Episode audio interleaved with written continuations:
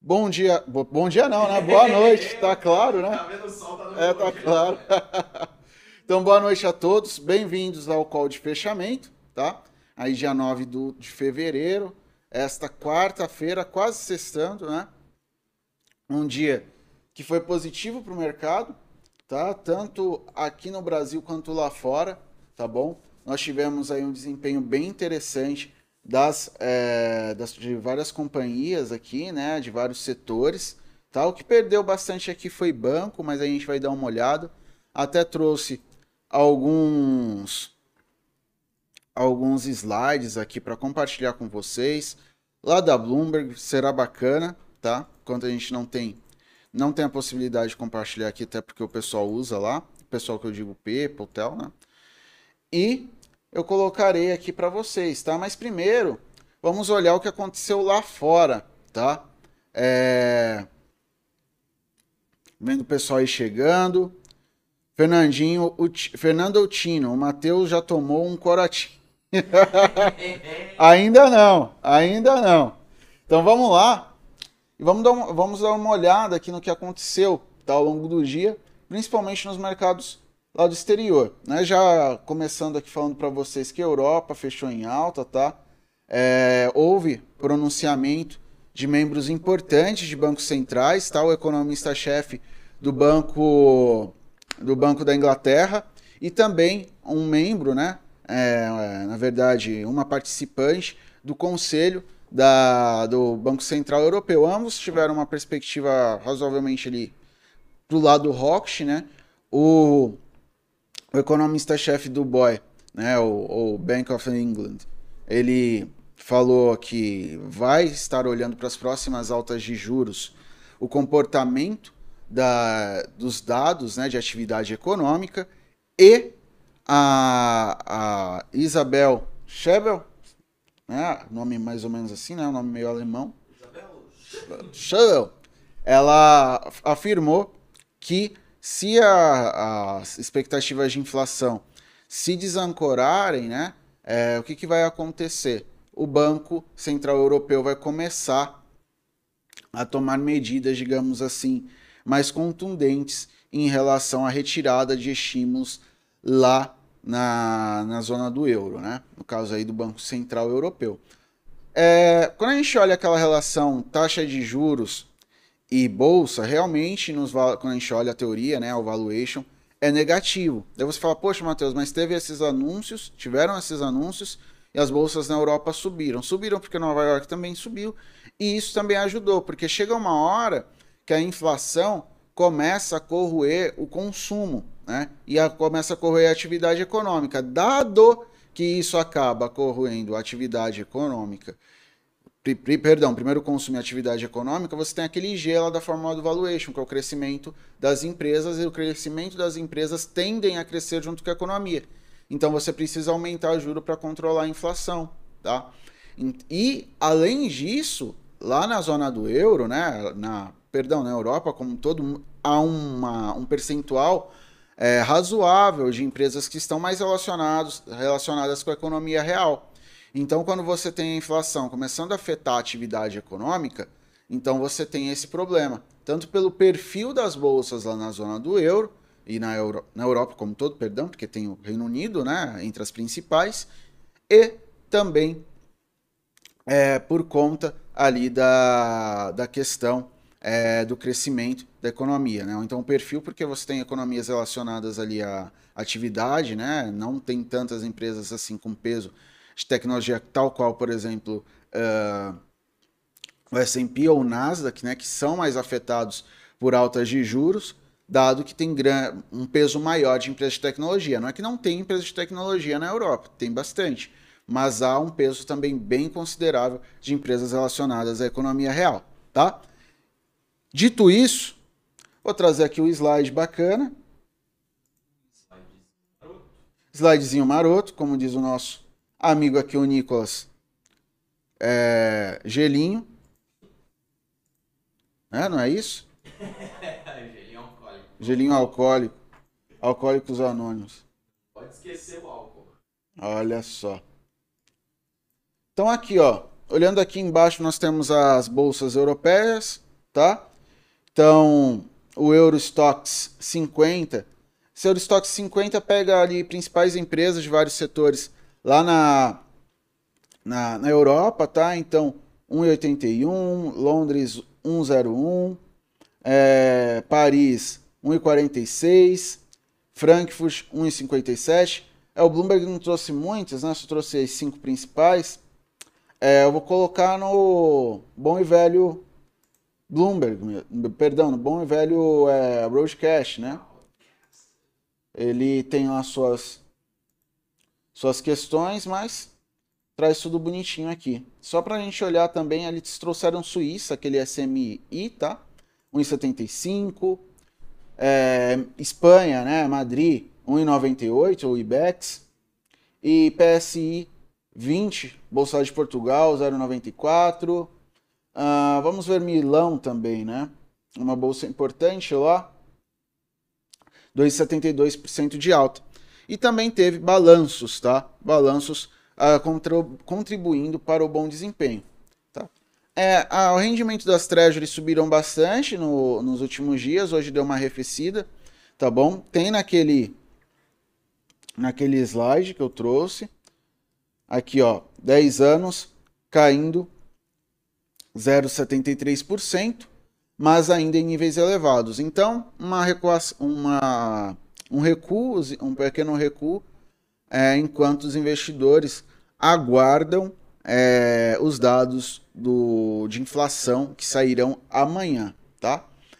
Dado essa redução e bons números, né, nós tivemos aí o balanço da, da Disney. Vamos trazer aqui as expectativas, tá? Disney, então para quem gosta aí de Rei Leão, né? Qual mais tem a Disney? É, Pequena Sereia, Mickey, é a turma da Disney, né? Temos aí bons números de Disney.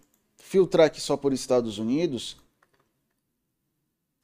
isso ajudou bastante a parte de streaming, né? Então ajudou a S&P, ajudou o Nasdaq a subir. Vamos lá. Aqui, estados. Perdão, licença. Não, vem como eu, né? Aplicar. Então, ó, veio, vieram bastantes resultados, tá? Então aqui, ó, o Walt Disney, o lucro por ação era esperado de 0,73, veio 1, né? Então, é um indicador aí importante, tá? Uber também veio com resultado interessante, ó, veio, é, trouxe lucro em vez de, de prejuízo. Vamos ver aqui outras empresas interessantes. Uh... Opa, suba. Empresas do setor de, de hospitais. Vamos ver aqui. Triumph. Bom, as empresas assim mais conhecidas, né, vieram com bons números. Tem mais algumas aqui mais interessantes para olharmos, né? Além de Disney. E assim, é como é serviço de streaming, né? Traz uma perspectiva positiva também para outros setores e também já, já era até esperado, né? Um bom resultado, veio acima, porque nós vimos, por exemplo, a, a, é, a Amazon indo bem, né?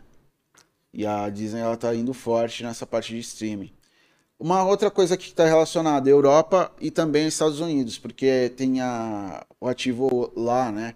Que é a Caso Nobel. Caso Nobel, para quem não sabe, as tintas da Souvenir são feitas por essa empresa e também teve um resultado acima do esperado aqui, né? O lucro por ação 0,28 contra 0,21, tá?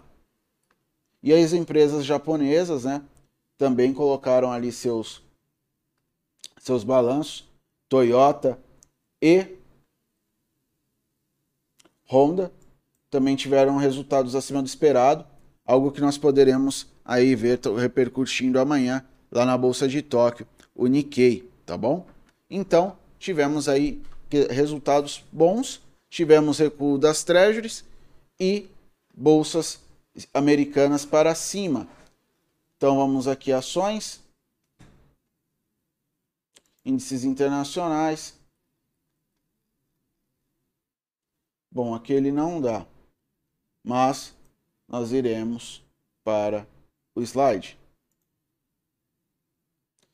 Então, Dow Jones 0,86 de alta, S&P e Nasdaq 1,45% de alta e 2,08% respectivamente, tá?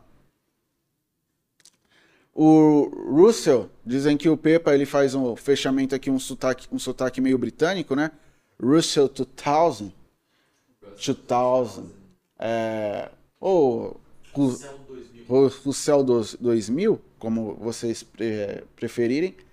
É, teve aí uma alta de 1,67. Isso que é interessante porque é um indicador aí relacionado a small caps, né? E empresas aí com mais parecidas aí com com as características do Ibovespa também. Então, também alta interessante dado esse movimento, enquanto os investidores aguardam é, o dado tão esperado de amanhã, que é o PCI ou IPC, né? índice de preços ao consumidor, que vai balizar bastante as decisões do Fed. Tá? Agora, vamos para o Brasil, tá bom? É, no Brasil, está acontecendo assim de dado, né? Vamos olhar aqui na, no Investing mesmo, é, de calendário econômico. O pessoal está reformando a casa, acho que nem é, nem é, o, nem, é nem o carro. Né? Não sei, pode ser o carro também. Calendário econômico. E nós tivemos dado importante hoje que foi de inflação. E o dado de inflação teve queda ali né, é, em relação a, ao, ao mês anterior, ou seja, ao mês de dezembro. Dezembro teve alta de 0,73% da inflação. Tirar aqui o, o cara aqui, o Nil, aqui, licença. É, e era esperado 0,55% de alta, veio praticamente dentro do esperado, 0,54% de alta, um pouco abaixo, tá? No ano também fica, ou em 12 meses, melhor dizendo, fica levemente abaixo das expectativas, como nós podemos ver aqui, ó, vai aumentar um pouco. Então, foi um dado positivo, tá? Mostrando que a inflação está perdendo força. É... Banco Central, nas últimas falas, hoje o Bruno Serra. Bruno Serra, é... ele fala em nome do Banco Central, né? Ele faz parte do ali da autoridade monetária, ele vem reafirmando o argumento Rocket da data do Copom, mas é, posteriormente os cortes, ah, os aumentos de juros não serão tão altos, né? serão menores. Então está dando resultado, fora também né, a atividade econômica que não está indo bem, isso reduz a inflação. Tá? E outro dado positivo foram as vendas do varejo, que apesar de terem caído, caíram abaixo do esperado em dezembro. E como, é, digamos assim, repercussão em bolsa, né? quando olhamos para os índices setoriais, um dos destaques foi o índice de consumo. Então, inflação caindo, mais vendas no varejo não tão ruins quanto se esperava, ajuda esse setor e foi uma das coisas que contribuiu para a alta aí da bolsa, tá? Industrial também subiu, tá? Subiu, subiu bem, 1,49 e tivemos financeiro caindo, tá? É, e financeiro, tem um comentário aqui que alguém fez, foi importante, desculpe, eu não vi, foi o Pílulas de Sabedoria, com um comentário bem sábio, falando que dia de comprar Bradesco, lucro recorde, sim, né? É, realmente é, teve lucro recorde do Bradesco, mas houve, é, assim, na margem, né, o resultado foi levemente abaixo do que se espera, tá? Isso expectativas do mercado. E eu trouxe aqui dois resultados importantes que nós tivemos acesso hoje: Clabin e é, Bradesco, tá? Eu trouxe aqui as expectativas. Expectativa de lucro por ação ficou 33,15% abaixo. Né? É, lucro líquido também no, na perspectiva anual. A gente pode ver aqui, ó, vou colocar uma uma figura aqui para deixar mais bonito e deixar mais visual para vocês.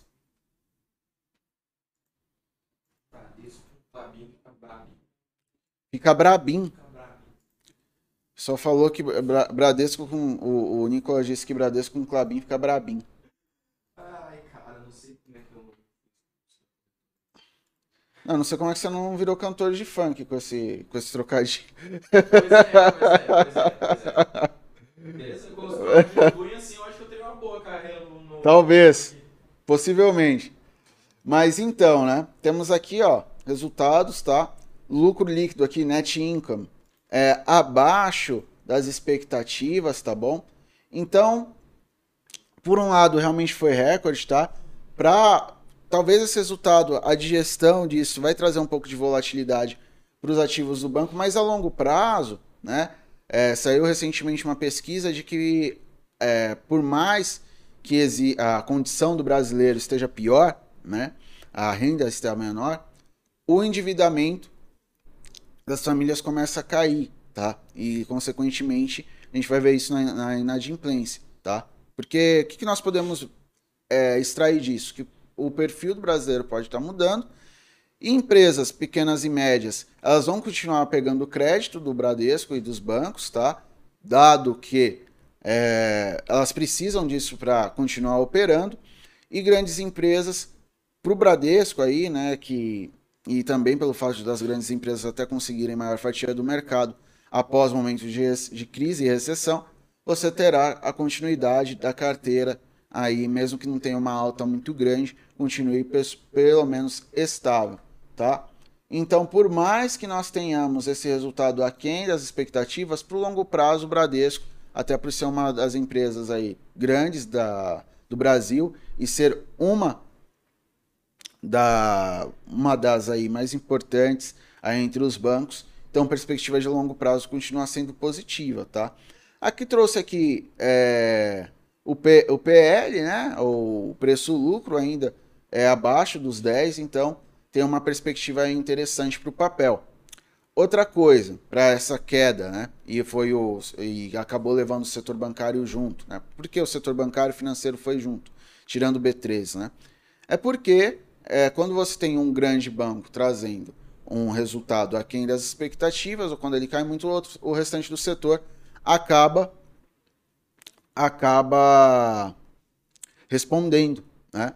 Foi o que aconteceu na última semana com Santander, por exemplo, tá? Agora Clabin, Clabin ela reverteu o prejuízo, tá? Veio com dados acima do esperado, principalmente em relação ao EBITDA e em relação à receita, tá bom?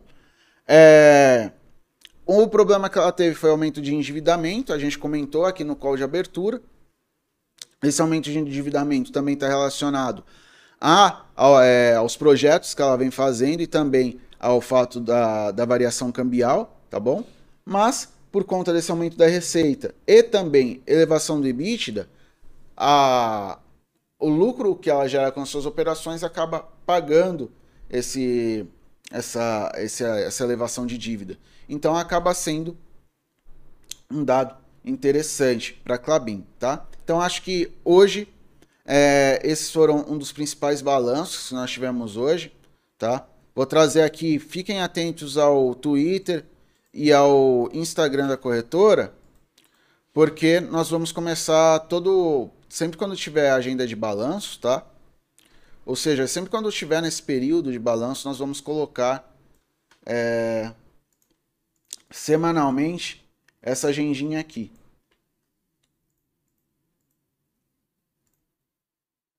Tá? Então aqui nós teremos os resultados do, do dia, tá? Ainda tá para sair Suzano, tá? É, amanhã, dia 10, nós temos Multiplan, Itaú, Hermes Pardini, BR Partners e Alpargatas. E na sexta, AB Banco ABC e os Minas, tá? Então fiquem atentos que nós traremos aí mais informações relacionadas a balanços a posteriori, tá bom? Agora, olhando aí pro também para o desempenho, a gente já tinha olhado no índice setorial, mas aqui ó, comunicação e serviços, consumo, informática, tudo subindo, ó. é, imobiliário, industrial, saúde, consumo discricionário, utilities, energia, índice de materiais básicos, aí não subiu tanto até por conta da, da queda aí do minério de ferro que nós vimos hoje, quem acompanhou o call de abertura viu, e financeiro caindo, como nós acabamos de falar. Entre as altas, nós temos aí B3, Ambev, Natura, Petrobras, Redditor, JBS, Vibra, é, Droga Raia, Rumo, TIM. Interessante falar de TIM Vivo, tá aqui embaixo, ó. Porque foi aprovado pelo CAD, né? Foi aprovado pelo CAD a é, compra dos ativos, mas com algumas restrições. Todavia, é, essas restrições não imp impediram o desempenho desses ativos e também uma perspectiva um pouco melhor. No médio prazo, agora falando de Oi, a gente ainda pode ver um pouco de volatilidade, tá? Há é, expectativa disso, até porque a condição financeira da empresa, da Oi no caso, mesmo com a venda dos ativos, é bem sensível, tá? Então, o que, que nós temos? Ainda uma empresa com muitos passivos, uma empresa com, com endividamento bem complicado, tá? Mas isso facilita todo o processo de recuperação judicial da empresa, tá? Então ela consegue avançar com isso, dado essa compra de ativos. Porque o pessoal estava reclamando, né? Outras empresas, é, o próprio Ministério Público, porque o receio era a concentração de mercado. E as pequenas empresas né, de telefonia móvel e de comunicação, de modo geral, dependem é, da estrutura das grandes, de certa forma. Então, só é, centraliza o mercado, né? Então fica mais difícil para essas empresas e também para a entrada de novos concorrentes, novos entrantes. Então o CAD ele faz essas coisas exatamente para tentar evitar isso, mas foi aprovado algo bom, é, algo bom para Vivo e TIM, né? É, na Claro também está participando, mas falando das empresas que têm é, capital aberto. E isso é bom, tá? É bom por quê? Para elas, né? Porque você acaba ampliando sua, sua participação de mercado. Dado que você amplia sua participação de mercado, você, ter, você poderá posteriormente é, ter é, maior receita, né? Você terá um maior market share, tá bom? Então também foi uma notícia bem importante do dia, tá? Então vamos, eu vou, eu vou olhar aqui algumas perguntas, se tem algumas perguntas ou alguma colocação de vocês, tá? É, o piloto de sabedoria que eu já comentei, galera dando bom dia. Bom dia não, boa noite, tá claro aqui. Não, a noite é uma criança. É... Quinta é só amanhã. Quinta é só amanhã. Bombinha, bombinhas é top. Pessoal falando aqui. Qual é com BA? O Nicolas Borsoi. Diz que eu tô tomando trembolona para ficar grandão. Não, é só GH. é só GH e creatina. Vamos lá. Durateston. Durateston é bom. É, rendimento dos fundos. É, eu vou pedir para o Pepa para ele trazer amanhã, tá? Eu não tenho aqui. Vamos ver, vamos ver. O Everton sou eu com cachorro. O Nicolas Borsoi de novo aqui. Ele falando que Pepa tá reformando a cara. Foi na consulta com o cirurgião. Borsoi pega pesado. Genética, enfim. Genética. Ah, André Thiago. Também tem a parte da genética, né? Também ajuda. Então, turma, eu acho que por hoje tá de bom tamanho, né? Não tem muitos questionamentos aqui. É, hoje foi um dia bom, tá? Para amanhã, acho que é bom trazer aqui. Tem dado importante, já comentei aqui, mas não, mas vale a pena reforçar, tá?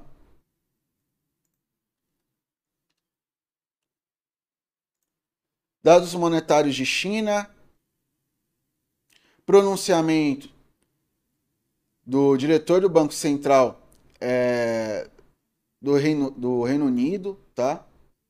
Importante. Relatório da OPEP. Setor de serviços aqui no Brasil. discursos de membros do, B, do BCE e, claro, índice de preços ao consumidor nos Estados Unidos e pedidos inicial por seguro-desemprego, tá? Então, dados bem importantes, tá bom? Então por hoje é isso, tá? Espero que vocês tenham uma boa noite. Até amanhã, tá? Amanhã eu estarei aqui no call de abertura, também estará o Pepa, o Alex, a Bruna, o Nicolas Borsoi, o Corotinho está aqui, está aqui no chat, mas amanhã ele estará de casa, no seu home office, como ele gosta de dizer, né? E no fechamento, acho que provavelmente o Pepa, ou eu, ou o Borsoi, a gente vai, mas provavelmente o Pepa. provavelmente o Pepa. Sexta-feira, com certeza, é o Borsoi. Mas amanhã nós veremos. Mas possivelmente o Pepa estará no call de fechamento. E também terá a Bruna nas suas lives, etc. Tá bom? Então até amanhã, turma. Tenha uma ótima noite.